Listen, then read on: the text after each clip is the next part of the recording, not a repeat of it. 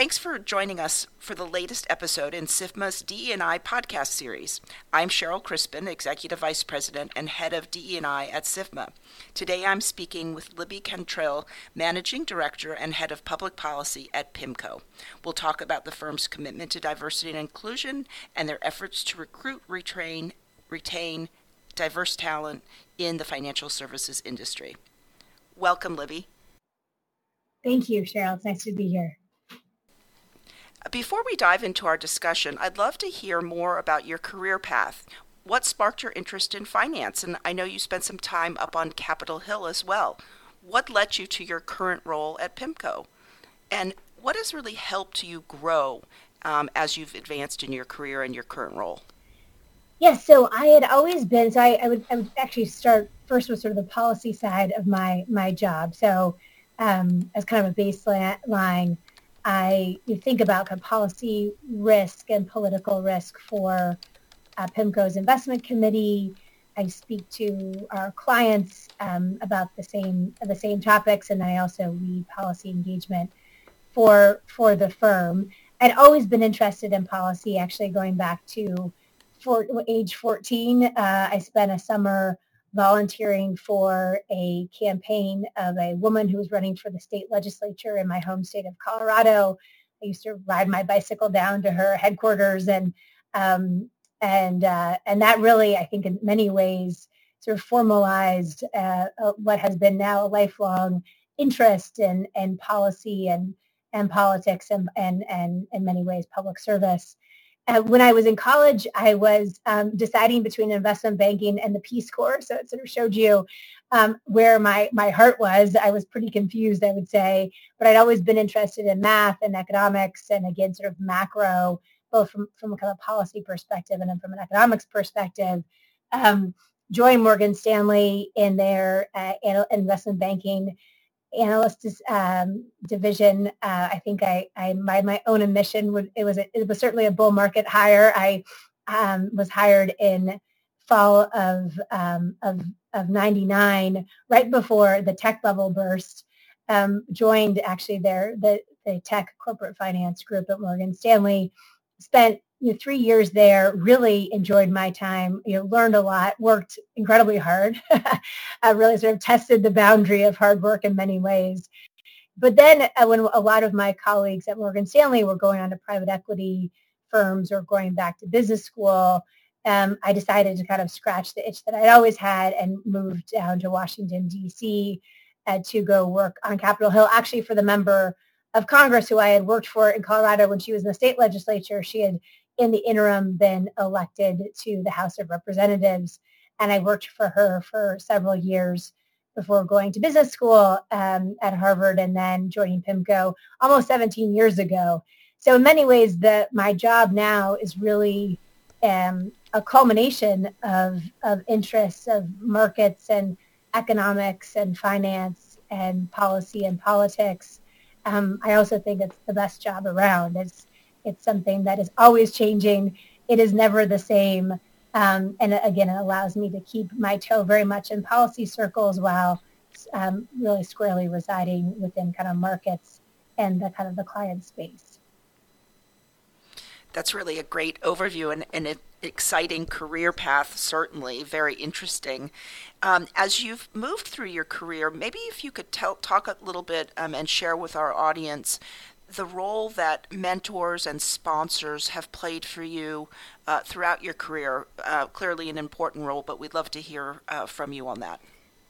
I mean, yes, I, so I think you know, this is something that I, you know, young women in particular, um, but also young men who are, are joining PIMCO, you know, ask all the time about mentorship and sponsor sponsorship. I don't think, you know, when I started out, there was really very much, we didn't really just think about it that way, but as I reflect back on my career, um, there were times where um, I had, you know, some really important mentors that then became sponsors. Um, I also just had some peer mentors who uh, really helped and and provided a sort of a sounding board along the way. And then I just had sort of exclusively some some sponsors.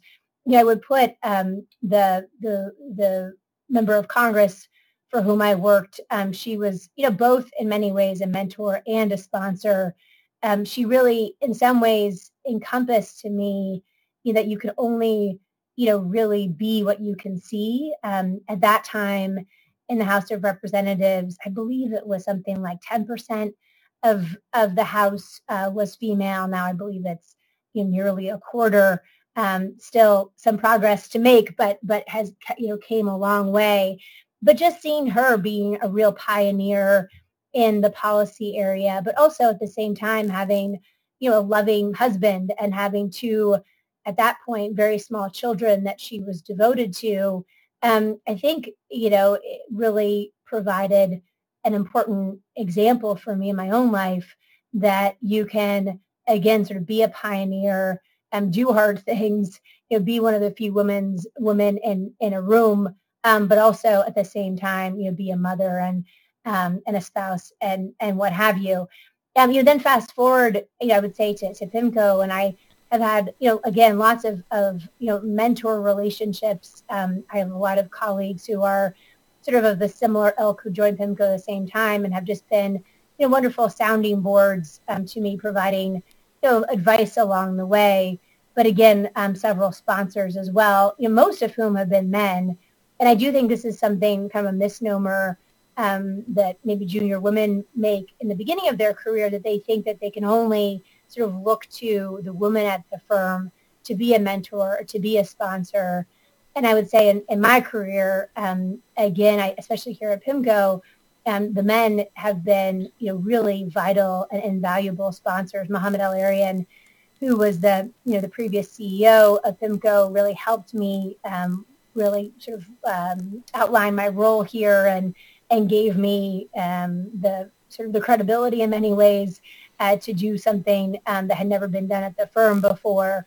Um, our current C E O has been a great advocate of mine as well. So again, I think that, you know, my, my kind of view on mentorship in particular um, is that kind of using a mosaic theory, trying to glean a lot from as many kind of diverse points of view uh, as possible.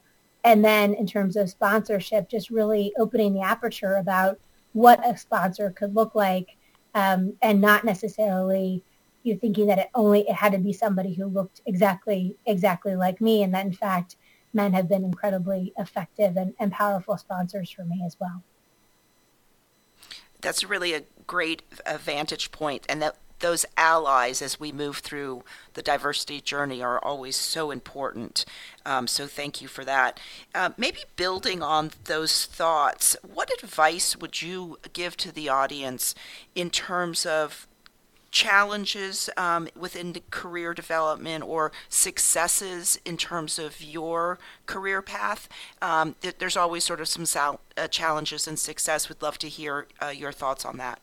Yes, and I think that that is right, Cheryl. I think that's actually a really important point, that if people look at, and I certainly have done this in my career, you look sort of at successful people above you and you think that it's always been easy. And in fact, Um, it's never, it's usually not that way. Uh, and, and like other folks, I also had my, my challenges. You know, I would say, you know, one, one sort of piece of advice that I provide to sort of younger people starting out, um, is just being an advocate for yourself and, you know, articulating what you want and being proactive. Um, I, I do think that, Um, working hard and putting your head down actually can get you very far. So it's not to say that that's not incredibly important, kind of the workhorse component. But I also think that no one cares about your career as much as you do.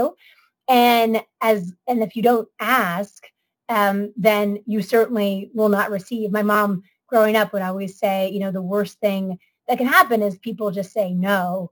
And I've sort of, you know, adhered that to that in my career as well. There have been times where, you know, I just, I've asked for things that I thought surely uh, the answer would be no. Uh, and it turns out to be either a maybe or even a yes.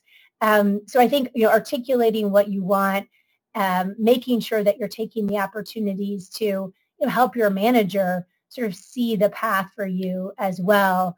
Um, and again, sort of speaking up, because, you know, the, the only person who cares as much about your career is yourself, um, and really, and really no, no one else. I think sort of related um, is that if you're given the opportunity, or if the door even opens a little bit, to make sure that you walk through the door. Um, I do see folks, you know, maybe starting out their career who might, you know, understandably, you know, be a little bit more passive um, or kind of waiting, you know, for um, all the circumstances to be right to sort of step up. And I have to say that, you know, that oftentimes um, folks will only give you the job uh, if you're actually already doing the job.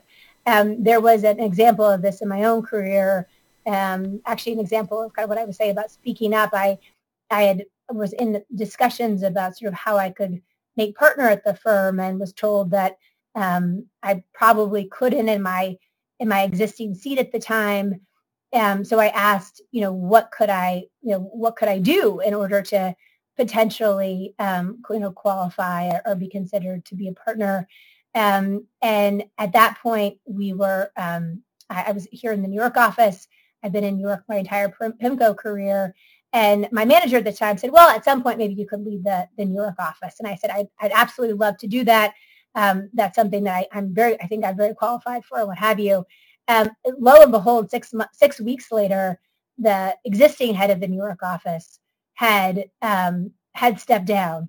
And um, at that point, my manager was a little bit in a bind uh, because he had we'd already had this discussion. I had already said that I really wanted to to leave the office. Um, so he sort of grudgingly, uh, on a on a very temporary basis, you know, gave me that title. And instead of waiting for it to become permanent, um, I just started doing the job. I started sending out emails to the office. I started having social events, and you know, six months into into that experience, um, when they were going to sort of revisit who should be the permanent head of the office, at that point, it would have been very difficult um, to not make me the permanent head because I was already, you know, functioning in that in that role. So I think, again, just making sure that once the when the door opens a little bit, making sure that you're sort of maximizing that opportunity and walking, you know, you know, walking through it um, in in a fulsome in a fulsome way. That two other two things I think just to keep in mind that have held me in good stead. Um, one is, um, and this is actually a quote of James Gorman, the C E O of Morgan Stanley, but my friend uh, Sharon Yashai is the C F O of Morgan Stanley, and she came to speak at our recent PIMCO Women's Summit, and she said that um, one thing that James always says is no envy by strat- no sorry no strategy by envy, meaning um, Morgan Stanley shouldn't just be doing things in terms of their corporate strategy because other banks are doing that. And she sort of ad- ascribed this to her own career, and I feel like it's actually, um, you know, it's, it's it's it articulates what I've done as well. Is that you sort of have to make sure that you feel comfortable with what you're doing, and even if it may be unconventional, or you know, people may have other ideas about what might be better for you, um, you sort of have to just tune it out. And as long as you feel like you're growing and contributing and you're enjoying yourself, I think that's the most important thing, um, is just, you know, keeping keeping with it. I, I you know, again, I, I sort of created this role at PIMCO. There were lots of times, you know, across the sort of the seventeen years where it's been suggested to me that I do something else, that I run a business, that I move or what have you. And, um, and I may have been promoted more quickly if I had done that, but I really believed in what I was doing, and I sort of tuned out um, kind of what was maybe the conventional norms. And I think that's held me in good stead. And then I guess it's the, the last piece of advice, Cheryl, that I give a lot of folks, um, but particularly young women as they're starting out, um, is that, and I and I and I know this is not an original uh, thought. Um, I think Sheryl Sandberg, you know, talked about this in her book, and Lean In. But honestly, who you pick as your life partner is, is in my case, probably was the biggest career decision and the most important career decision I made. I, I, met, I met my husband at, at business school, and he knew that I was um, going to be working hard, that I was ambitious, but that I also wanted a family. And um, he has been just incredibly supportive, not only in word, but also in action. I mean, he's the one who takes care of the kids when I was traveling a lot, when my when my both my kids were, were quite little. Um, he allows me to, you know, if I have to go to T V early in the morning, like I had to do this morning, he's the one who's getting re- the kids ready for school and taking them to school and what have you. And I, and I, uh, you know, it sounds pretty corny, but um, it really has been, if, you know, true that if I had picked somebody else, I don't think I would have been able to do what I've been able to do at PIMCO. And so I think in retrospect, maybe by luck, um, I just happened to pick a partner um, who has really, you know, not only again supported me, but also I think facilitated a lot of my a lot of my career success. So I think that's something that a lot of younger folks are not necessarily thinking about. But again, sort of having the benefit of a little bit of time and uh, in retrospection, it really um, it has made a huge difference. I I love that, and, and I love that it uh, keeping keeping track of and an eye on uh, the. the balance of work and personal and that life partnership really can make a, a big difference in terms of what you can accomplish from a career perspective. So so thank you for that. Um, just a, a, maybe a, a little shift of gears. As an active member of the SIFMA board, uh, you know that we frequently talk about our commitment as an industry to improving D and I overall, whether it's through, you know, better recruitment strategies or training or striving for a more inclusive culture. Um, and maybe give us some thoughts on how you would define uh, within PIMCO um, or p- more broadly within our industry um, I- inclusivity and an inclusive culture, and what are some of the things that PIMCO is doing to uh, help create a more inclusive environment? Yeah, so this is something that we've, you know, really been focused on for as long as I've, you know, been at PIMCO. Again, I'm going on my on my seventeenth year. Um, I do think though, like every, you know, like lots of firms, I should say, you know, we've really evolved. Um, it's become, you know, I think even, you know, more um, professionalized. We've we have a, and this is I think kind of table stakes at this point, but you know, the fact that we have somebody whose job it is um, to think about inclusion and diversity, but then also really importantly has the buy-in from our senior management, um, from the C E O and the C I O below. So, so this person's not just on an island unto itself, but really has the buy-in and the support from the most senior people in the in the organization. Um, so I think that's kind of been, again, I think that's now table stakes, but it, that's so important to have that function, but also to have that function really have the buy-in of, you know, of the senior folks around an organization. Um, you know, I think again, and and you know, I think I, the way I've sort of thought about inclusion and diversity at PIMCO is there's this kind of top-down, you know, element to it, which includes, you know, our inclusion and diversity uh, team. Um, it includes we have a, a managing director advisory council on inclusion and diversity. Um, and and that, you know, that kind of top-down effort has been very data-driven. We um, have, you know, these sort of periodic assessments um, that we do, that we conduct across the firm that then really helps to drive um, that kind of top-down, you know, that top-down strategy. And of course, you know, just having folks around the table who look different, who are from different places, who are of different genders and what have you. Again, I think this is all sort of table stakes at this point. Um, it probably wasn't, you know, five years ago or ten years ago. I think it does show you how it's evolved. But then there's also sort of this bottom-up component, and that's where I've been, I would say, kind of most involved um, through our various employee resource groups.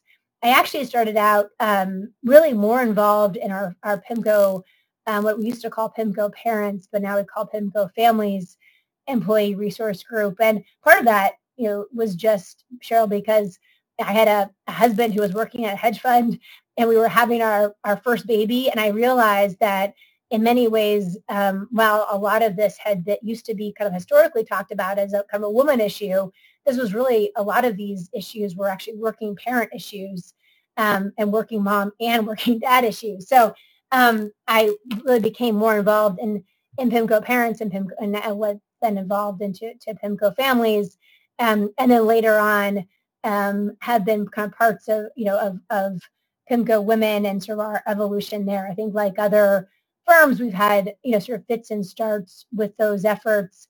Um, but I can say that, you know, just looking around our PIMCO Women group, it's so much more inclusive than it used to be. And I think, you know, we're just going to talk about sort of the evolution in finance, but I think that's actually one of the The bigger evolutions is that it's not only kind of women talking to women anymore. Um, and I think that is a really important component of it. I think the, the community aspect, the comity aspect, the support aspect is super helpful um, and important. But it's also, I mean, as you said in the beginning, having these allies there as well. Um, and I think just looking at kind of the composition of our PIMCO Women Employee Resource Group, used to only be really women. Um, and now it's much more, it's much more diverse, I think, in many ways, sort of signaling that that evolution. That's great. Well, maybe just uh, to wrap up as our final question, I mean, we uh, clearly you have a, a commitment to diversity and improving diversity and inclusion in the industry. And as a thought leader in this space, we all know um, senior leaders who also want to have that same commitment and want to prioritize D E and I within their firms, but quite frankly, maybe feel either unqualified or uncomfortable discussing the topic. Um, how can we empower these other leaders who have a desire to lead on D E and I um, to utilize tools such as research or data or other internal resources um, to, to empower them to create change? And, and if you have any examples of how that may have sparked change at PIMCO, that would be terrific. Yeah, and I think that, um, and again, I do think this is sort of an evolution, as I said. I mean, just starting out at Morgan Stanley, you know, twenty-three years ago, um, it was sort of women talking to women.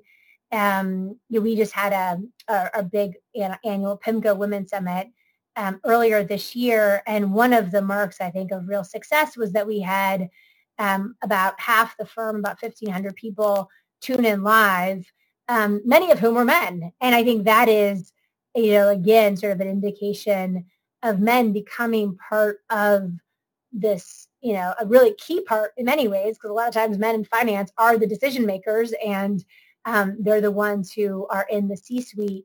And so really, you know, creating a kind of a culture and an environment that's very welcoming of of allies. But I think my advice to men is, you know, don't be shy about it. Um, it may feel uncomfortable. It, um, but I think that w- women are so appreciative when men indicate that they want to be um, included, that they want to be involved.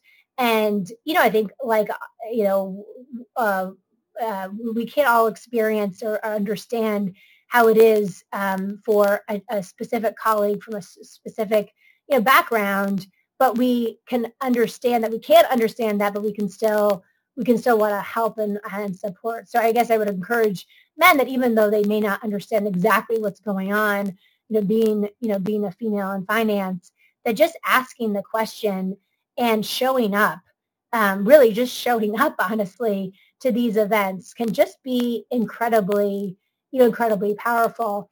I also think, and this is something to, to, to your earlier question about what we're doing, is that just making sure that folks are holding other people accountable. Um, I think that this, you know, inclusion and diversity is something, first of all, it's so broad. And so I think, you know, you kind of have to define what that means for your own firm. But I also think it's something that it feels good to talk about, um, but kind of when push comes to shove, when the, you know, the rubber meets the road, to, to, to mix my metaphors, um, it's really important that people are held accountable. So I think broadly speaking, again, just having men show up, ask the question, ask if they how they can help or how they can support, um, I think goes really far. But also kind of in Maslow's hierarchy, um, men just holding other men accountable for creating, you know, these diverse teams um, and not kind of taking it out from kind of the rhetorical space where it feels good to talk about into really the kind of more actionable and substantive space. And again, Um, making sure people are actually held account to, to all this sort of talk. So it's not just happy talk. It is actually, you know, real, really meaningful, meaningful action. I love that. Accountability and don't be afraid to ask questions um, are two great um great themes to end on. So, Libby, thank you so much again for joining us today. It was such a pleasure to talk with you, and I know our audience uh, will really enjoy hearing um, your thoughts and comments. For the listeners, to learn more about SIFMA's diversity, equity, and inclusion efforts, please visit sifma dot org slash diversity. And thank you to all of our listeners, and again to Libby for today's session. We hope you will join us for future podcasts. Libby, thanks again. Thank you.